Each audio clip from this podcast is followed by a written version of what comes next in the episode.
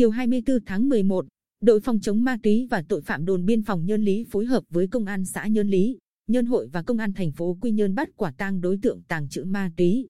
Lúc 15 giờ 50 phút ngày 24 tháng 11, trong lúc tuần tra tại vòng xoay Bảo Nam, thuộc thôn Lý Hưng, xã Nhơn Lý, thành phố Quy Nhơn, tổ tuần tra phát hiện Bùi Trần Trực, trú tại Nhơn Phước Nhơn Hội, có biểu hiện nghi vấn nên yêu cầu dừng lại kiểm tra.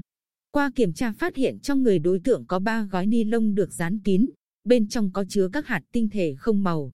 Đối tượng khai là ma túy đá, được lấy từ nhà một người bạn tên là Đỗ Công Lực để giao cho đối tượng trên địa bàn thôn Lý Hưng, xã Nhơn Lý.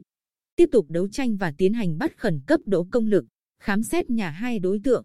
Tổ tuần tra thu thêm tại nhà Lực một gói chứa các tinh thể màu trắng. Đối tượng Lực khai đó là ma túy đá, được mua về để bán cho các đối tượng sử dụng kiếm lời.